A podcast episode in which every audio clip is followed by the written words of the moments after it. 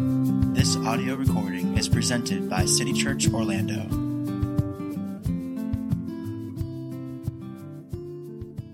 This morning's scripture reading comes from the book of James, chapter 3. For we all stumble in many ways, and if anyone does not stumble in what he says, he is a perfect man, able also to bridle his whole body. If we put bits into the mouths of horses so that they obey us, we guide their whole bodies as well. Look at the ships also. Though they are so large and are driven by strong winds, they are guided by a very small rudder wherever the will of the pilot directs.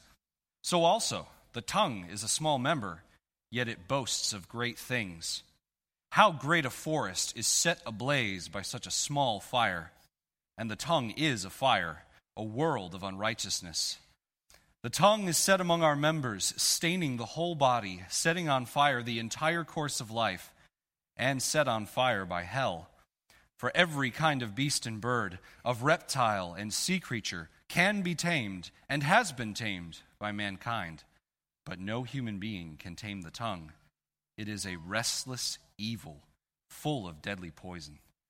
With it, we bless our Lord and Father, and with it, we curse people who are made in the likeness of God. From the same mouth come blessing and cursing. My brothers, these things ought not to be so. Does a spring pour forth from the same opening both fresh and salt water? Can a fig tree, my brothers, bear olives, or a grapevine produce figs? Neither can a salt pond yield fresh water. This is God's word. Please be seated. Thanks, No David. Again, good morning. I'm glad that you're here. Uh, does anyone need to grow in the area uh, of self control? Anyone, uh, thank you for that raised hand. Would you please escort him out and strike his name from the screen? Uh, does anyone need more willpower, uh, if you will? Uh, increased ability to bridle or guide or direct your whole body, your whole life. Self control is defined like this in the Bible if you look at it holistically. It's the ability, it's the power, it's the capability, it's the strength to choose the right and good and beautiful and wise option when you stand at a fork in the road with two options available to you. Self control is when you're standing there at a fork and one path is summarized as short term gain but long term pain. The other path is summarized as short term pain, but long term gain and peace and flourishing. The easiest way for me to summarize this, I think that'll hit most of us, is to illustrate with food and or alcohol. Um, you've enjoyed an amazing 17 course meal with friends, and the waiter asks you, Would you like to see the dessert menu? Right? You're you're there. And the path of indulgence is it's scrumptious for a season, but the net effect in the long run is less sleep, a less healthy body, uh, less energy the next day, and a strange desire or pull or, or addiction to do it all over again the next day. Obviously, the path of self control is the opposite short term pain, long term gain. You've enjoyed a few drinks uh, with good company, and the host says, Can I get you another? The path of indulgence is filled immediately with pleasure and laughter and escape. But the long term is filled with pain and, and, and, suffering as we live out the consequences of losing control. So, does anybody need more self control? Anybody need more willpower? Anybody uh, need an increased ability to bridle their whole life? Uh, maybe it's, it's money. Uh, buying what you need versus uh, buying everything you can at your income level. Uh, maybe it's uh, willpower in terms of private worship and time, let's say private Bible reading. Self control is choosing to go to bed instead of watching another hour of TV, and then it's choosing to get up instead of hitting the snooze. Self control as it relates to serving at the rescue mission, let's say. You know, I, I have never in my car at 630 thought the short term gain was going to work at the rescue mission.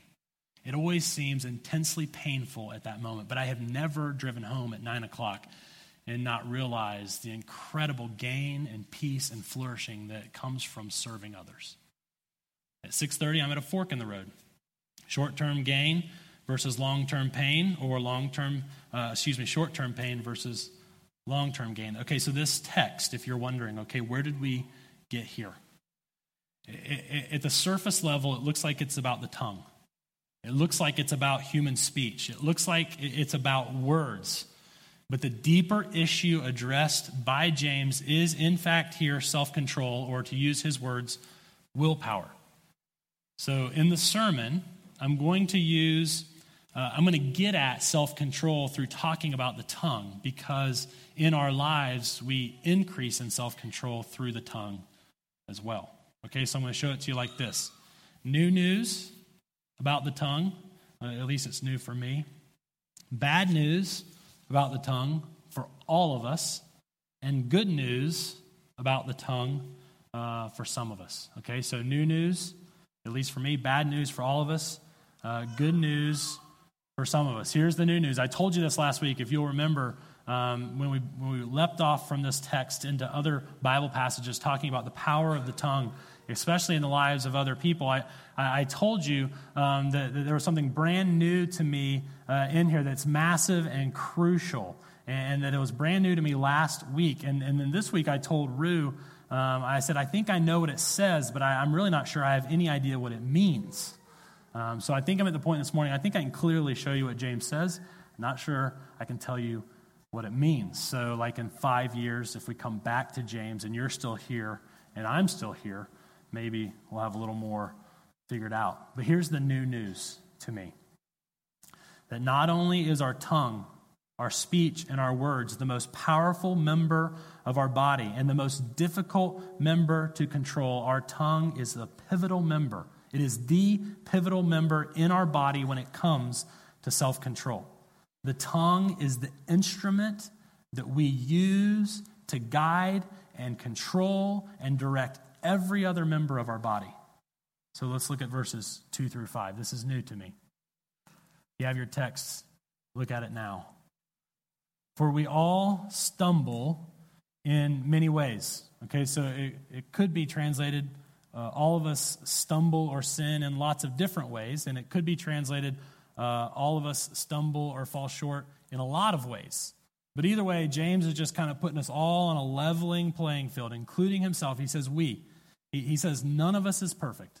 All of us stumble all the time in lots of different ways. All right? So there, there's the beginning idea. If anyone does not stumble in what he says, he's a perfect man, able also to bridle his whole body. Even though he said it's impossible to be perfect, James is saying that if we didn't stumble or fall short or sin in what we say, we'd be perfect. We'd be able, uh, we would have the strength and the capability and the power and the ability to bridle the entire body. So, James is, when he says bridle, he's referring to that headgear that, that we put on horses. And, and with that headgear, we harness their power. We take them wherever we want them to go. And so, James um, is at least saying this. He's at least saying that if we had the power to control our tongues, if we had the power and the capacity to not sin with our tongues, we'd have the power to control and guide and manage our whole body, the various members or limbs or parts and all the things that they like to do. And so he's at least saying this that if you sort of can knock the number one team uh, off, you should be able to knock off every other team in the conference. He's at least saying that. But look at, at 3 through 5. He's saying so much more than that verse 3. Uh, actually, you know what? Jump down to verse 5. He says, So also. It's the beginning of verse 5. So he's going to give two illustrations, and then he's going to say, So also the tongue. So these two illustrations are illustrating the tongue. All right, I want you to remember that as we go through. Verse 3 If we put bits in the mouths of horses so that they obey us, we guide their whole bodies as well. So the tiny bit, that, that little metal piece that we put in the mouth of the horse, that, that guides and directs the whole body, uh, the massive body of the horse. Listen to this the horse obeys the rider who uses the bit as the instrument of control. So also the tongue. The tongue guides our whole body, and our whole body obeys us as we use the tongue as the instrument of control. Same thing, verse 4. Look at the ships also. Though they are so large and are driven by strong winds, they're guided by a very small rudder. And look at this part wherever the will of the pilot directs. So the tiny rudder guides the massive ship. So also the tongue guides the whole body. And the rudder is the instrument used by the pilot to take the ship wheresoever the pilot wills or wishes or desires or wants or longs to go. So also the tongue. It is the rudder, it's the instrument used by us to control and guide and direct the whole body. So then, verse 5 quickly. So also the tongue is a small member, yet it boasts of great things. We said last week that this is the only time this word comes up, boast, in the New Testament. It doesn't have the negative, sinful nuance of, of what we think of when we hear boasting. It just means the tongue can make a legitimate claim. It is a small member, and it makes a massive claim, a massive legitimate claim, and that claim is this it is the instrument that guides all the other members of our body. Now, this is what it says. And you can join me in spending some time together trying to figure out exactly what it means. But it at least means this that James is talking about and teaching us about the power of self talk. Let me, let me qualify that before your mind jumps to something I don't mean. He, he is talking about the power of internal dialogue. He's talking about the power um, of internal processing, the power of what we say to ourselves, whether these words are ever audible or not. He, he's teaching on intra personal communication. James is telling us that when our mind is churning, our tongue is working. He's teaching us that when our minds, now remember, we're talking about self control. When our minds are churning, our tongue is working. Now, as strange as it sounds at first to talk about self talk, to talk about internal dialogue, to talk about intrapersonal communications, I know that this reality exists. How many times has Trisha, my wife, said to me, Where are you? And I will say, I'm sitting right here. I mean, she's not texting me, Where are you? or phoning me and asking, Where are you? She's like, Where are you? And I'll say, I'm right here. And she'll say, No, you're not here.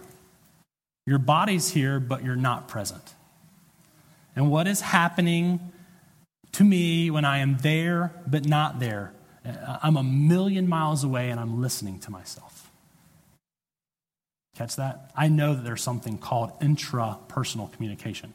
I know there's something called a dialogue that's going on inside of me that my tongue is not just a powerful weapon uh, and or tool to be used in the lives of other people but it's actually immensely incredibly deceptively powerful in my life. Listen to this. It's a rather long passage by my favorite commentator on james. He wrote this.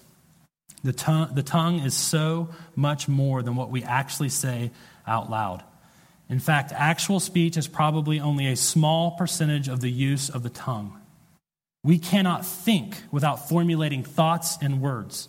We cannot plan without describing to ourselves step by step what we intend to do. We cannot imagine without painting a word picture before our inward eye. And listen to this we cannot resent without fueling the fires of resentment in words addressed to ourselves. We cannot feel sorry for ourselves without listening to the self pitying voice which continually tells us how poorly we've been treated. But if our tongue were so well under control that it refused to formulate the words of self pity, the images of lustfulness, the thoughts of anger and resentment, then these stumbles or sins would be cut down before they ever had a chance to live. This is powerful. Listen to this. The control of the tongue is more than an evidence of spiritual maturity it is the means to it. The control of the tongue is more than an evidence of spiritual maturity, it is the means to which we get to spiritual maturity. That's what the text says. And so that's new news, at least the way James presents it, to me. And, you're maybe actually thinking that's not just new news, that's actually great news. Because what you're telling me is that my lack of, uh, of, of control when it comes to eating is my lack of control is going to be dealt with by learning how to control my tongue. That if I could control my tongue, my internal dialogue, I could control my eating. Or that's great news, very helpful. Let's pray, let's sing, let's go home. I've got what I need. What, what you're saying is this that in order to get control of my spending, my, my use of my credit cards, in order to get control of that, what I need is to figure out how to use my tongue, my words, my internal speech to guide that part of my body, to direct that part of my life, uh, uh, to control that part of my existence. And, and we might be thinking, this is great news. This is, this is the missing piece. This is what I never knew. If I want to go to the places I want to go with my life, all I have to do is get control of my tongue. All I have to do is subdue my tongue. All I have to do is tame my tongue. And yes, that's exactly what I'm saying. That's exactly what James is saying. But I have really bad news. Pick up with me in the second half of verse 5. I want to walk you through the text, making a few points, and then I want to just unpack the three illustrations that James himself uses to talk about uh, our tongue and the effect that our natural sinful tongue has on us and the entirety of our lives. Second half of verse 5. How great a forest is set ablaze by such a small fire. So, we talked about this last week disproportionate power, effect, and consequence. A small spark uh, can destroy through a brush fire an entire countryside, okay? Verse 6 And the tongue is a fire, a world of unrighteousness, a cosmos of evil. That's a lot of evil. The tongue is set among our members. I thought about showing you this phrase a little earlier while I was preaching to prove the point that the tongue, um, what, what, I said about the tongue being the pivotal member of our body. Uh, this to set among uh, really most naturally means to appoint a leader, to put someone in charge, to set people in order of rank. And so James says directly here what he illustrated above our tongues are in charge of our bodies. They are set in charge, they are placed in control. And look at how they use this power. Bad news. Staining the whole body, setting on fire the entire course of life, and set on fire by hell. For every kind of beast and bird, of reptile and sea creature can be tamed, subdued, put under control and has been tamed by mankind. But no human being can tame the tongue. It is a restless evil, full of deadly poison. I told you it was going to be bad. Let's go back. Let's just unpack and see how bad this actually is, okay? Three illustrations. James uses three illustrations to talk about the effect that our natural, sinful, fallen, depraved tongues, the effect it has on the rest of our life, all of our members, all the parts of us. First, it's a wildfire, it's a brush fire. How great a forest is set ablaze by such a small spark, setting on fire the entire course of our life as set on fire by hell. Now, this should sober us a good bit. Um, hell is is the word Gehenna, and it's, it's a Greek translate, transliteration of two Hebrew words that are, for the valley of Hinnom, and, and um, it's the valley right outside of Jerusalem. And in Jesus' and James' day and age, this is the valley that the people who lived in the city, they would take their trash and they would burn their trash in Gehenna. And this was Jesus' favorite word when he was teaching about hell, that place where Satan resides, that place of ultimate condemnation for those who do not run to Jesus and beg for his gracious gift of salvation. And James says, says that our tongue, uh, it could control us by the design of God. It could give us life. It, it could bring flourishing and control and peace. But in the end, it destroys us through fire. And the fire comes from hell. And the fire comes from Satan himself. That this is the place inside of us that Satan goes after to introduce death and destruction to our lives. So, first, it's a fire, a wildfire, caught on fire from hell. Second illustration the tongue stains the whole body. Verse 6. It's a word for polluting, it's a word for staining, it's a word for defiling. It's only found in the Bible in one other place. It's in the book of Jude. And Jude talks about garments being stained by the flesh. The word was used in James's day and age. It's PG 13, but I'll try and keep it down. The word was used in James's day and age to talk about stains on the person's underwear, their tunic. It was used in James's day and age to talk about bodily fluids, male and female, that would stain or defile or pollute a garment. And James says our tongues stain the whole body. The whole body that could be guided and kept under control by the instrument of the tongue is actually stained through and through by it. Third illustration the tongue is a restless evil, full of deadly poison. Restless is unruly, unstable, uncontrollable, prone to lash out, prone to strike. At first, my mind, I was trying to think, how would I illustrate this word? And I thought, I thought volcano. A volcano is unruly, it's unstable, it intermittently spews lava and fire. And so, because I had fire in my mind from the previous illustration, I was thinking maybe James is talking about this here. But then I kept studying, I kept searching, I kept thinking, I kept scouring. And, and I realized that restless or liable to strike out was used in James's day and age a lot with the next phrase full of deadly poison. ios, venom. In Romans 3, Apostle Paul, um, he's describing the reality that all of us are unrighteous apart from the gospel. He's describing our fallen, condemned state apart from Jesus. And he says in, in Romans 3, our throat is an open grave. We use our tongues to deceive. The ios or the venom or the poison of asps is under our lips. Our mouths are full of curses and bitterness. The poison of asps is under our lips. An asp is a small southern European viper with an upturned snout. It's also called in Egypt the Egyptian cobra.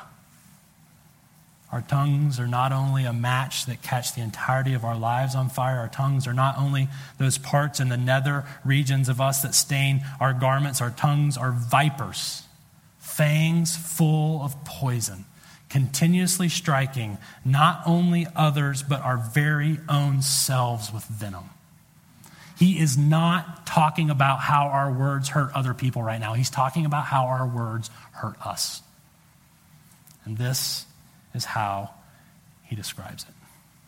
I don't think he could be more holistic. I don't think he could be more in total. I don't think he could be more comprehensive. I don't think he could say it more bluntly.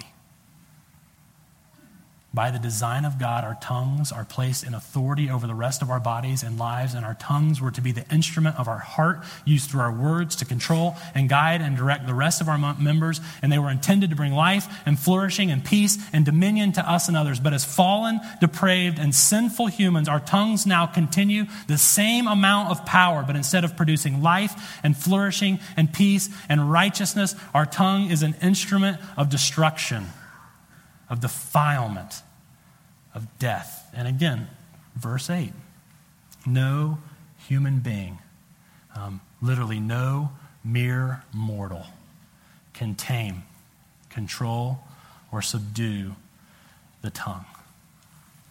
Now, this week in your city group, Okay, so if you're new to us, city group, this is what we call our home fellowship groups. We have these groups of 8 to 12 people, they uh, adults, they meet in various neighborhoods of downtown Orlando, various neighborhoods in metro Orlando, and, and we get together. And most of the time, if we're not serving together or having a party together, we, we discuss something called a sermon conversation guide. It's where we take uh, these sermon texts and we apply them uh, to our hearts and lives in gospel community. So, in this week, in your city group, uh, with the sermon conversation guide, you're going to start out by discussing that area of your life where you'd like to see an increase in self control.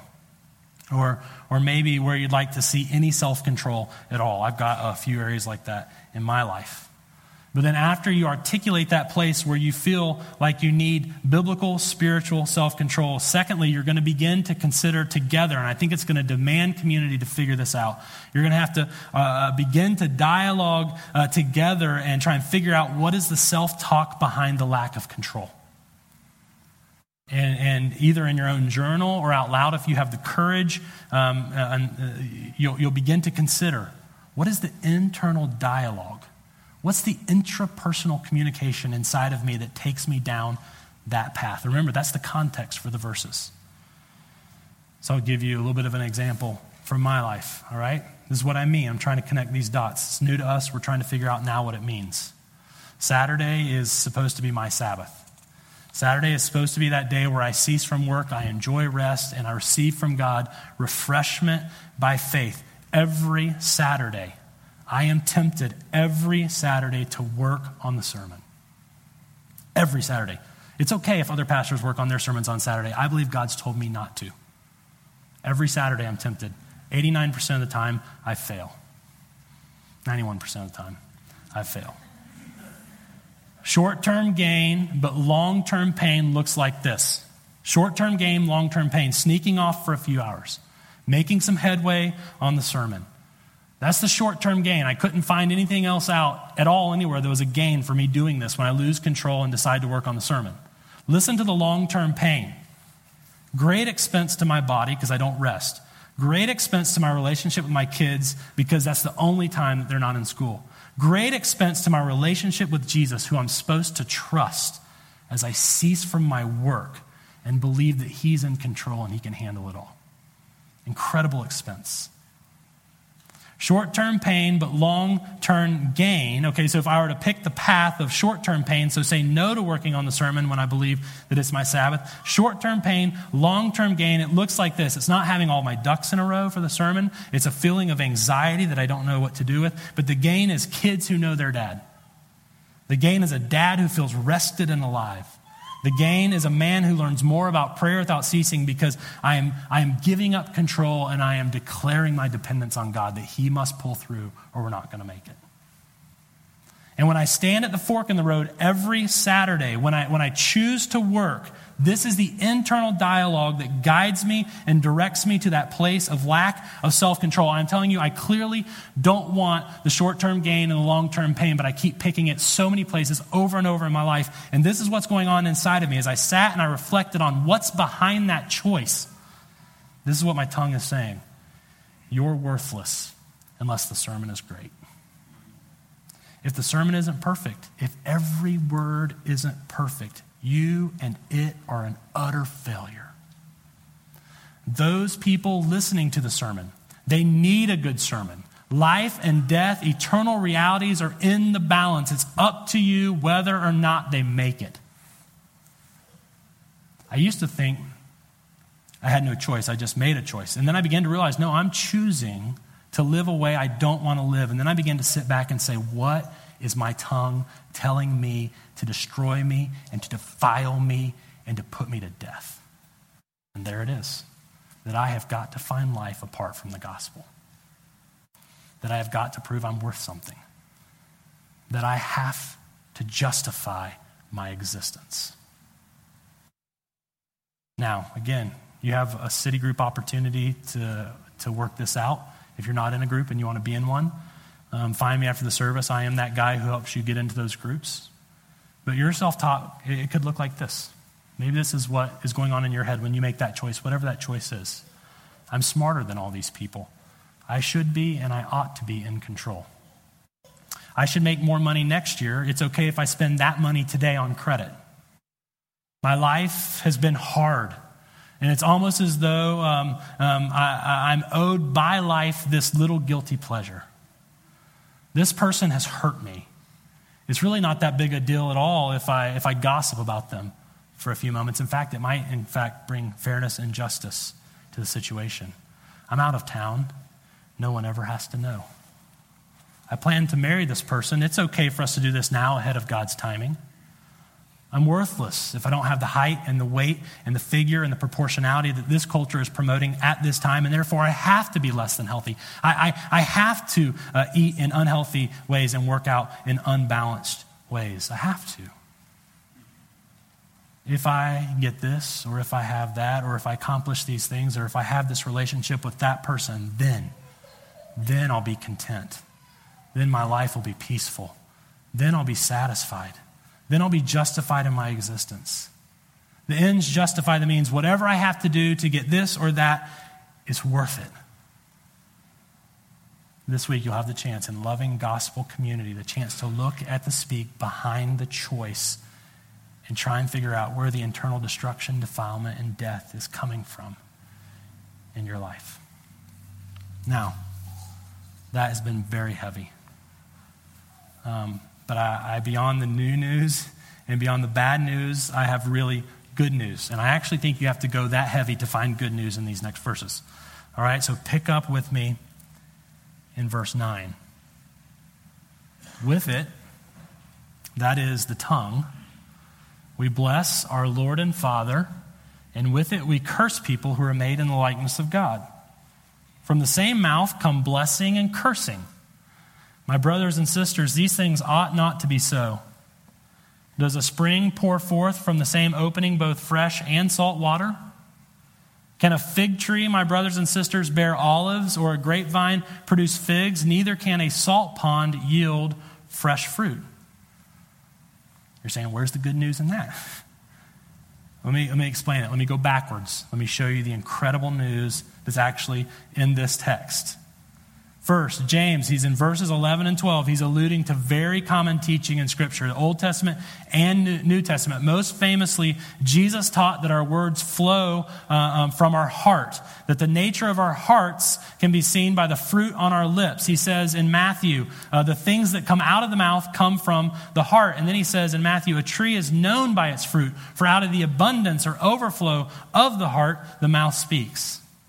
So if you, if you look at 11 and 12, James is saying, without saying all the same words, he's making reference to Jesus' teaching and he's reminding us that through our, the, the, let's, let's say it this way, that though our lips have incredible power and effect, they are the, the instruments in the hands of the heart. That if you spend all your time worrying about the tongue, you'll miss the reality that the tongue is controlled by the heart. That place that wills, longs, desires, wishes, and directs wheresoever the pilot directs.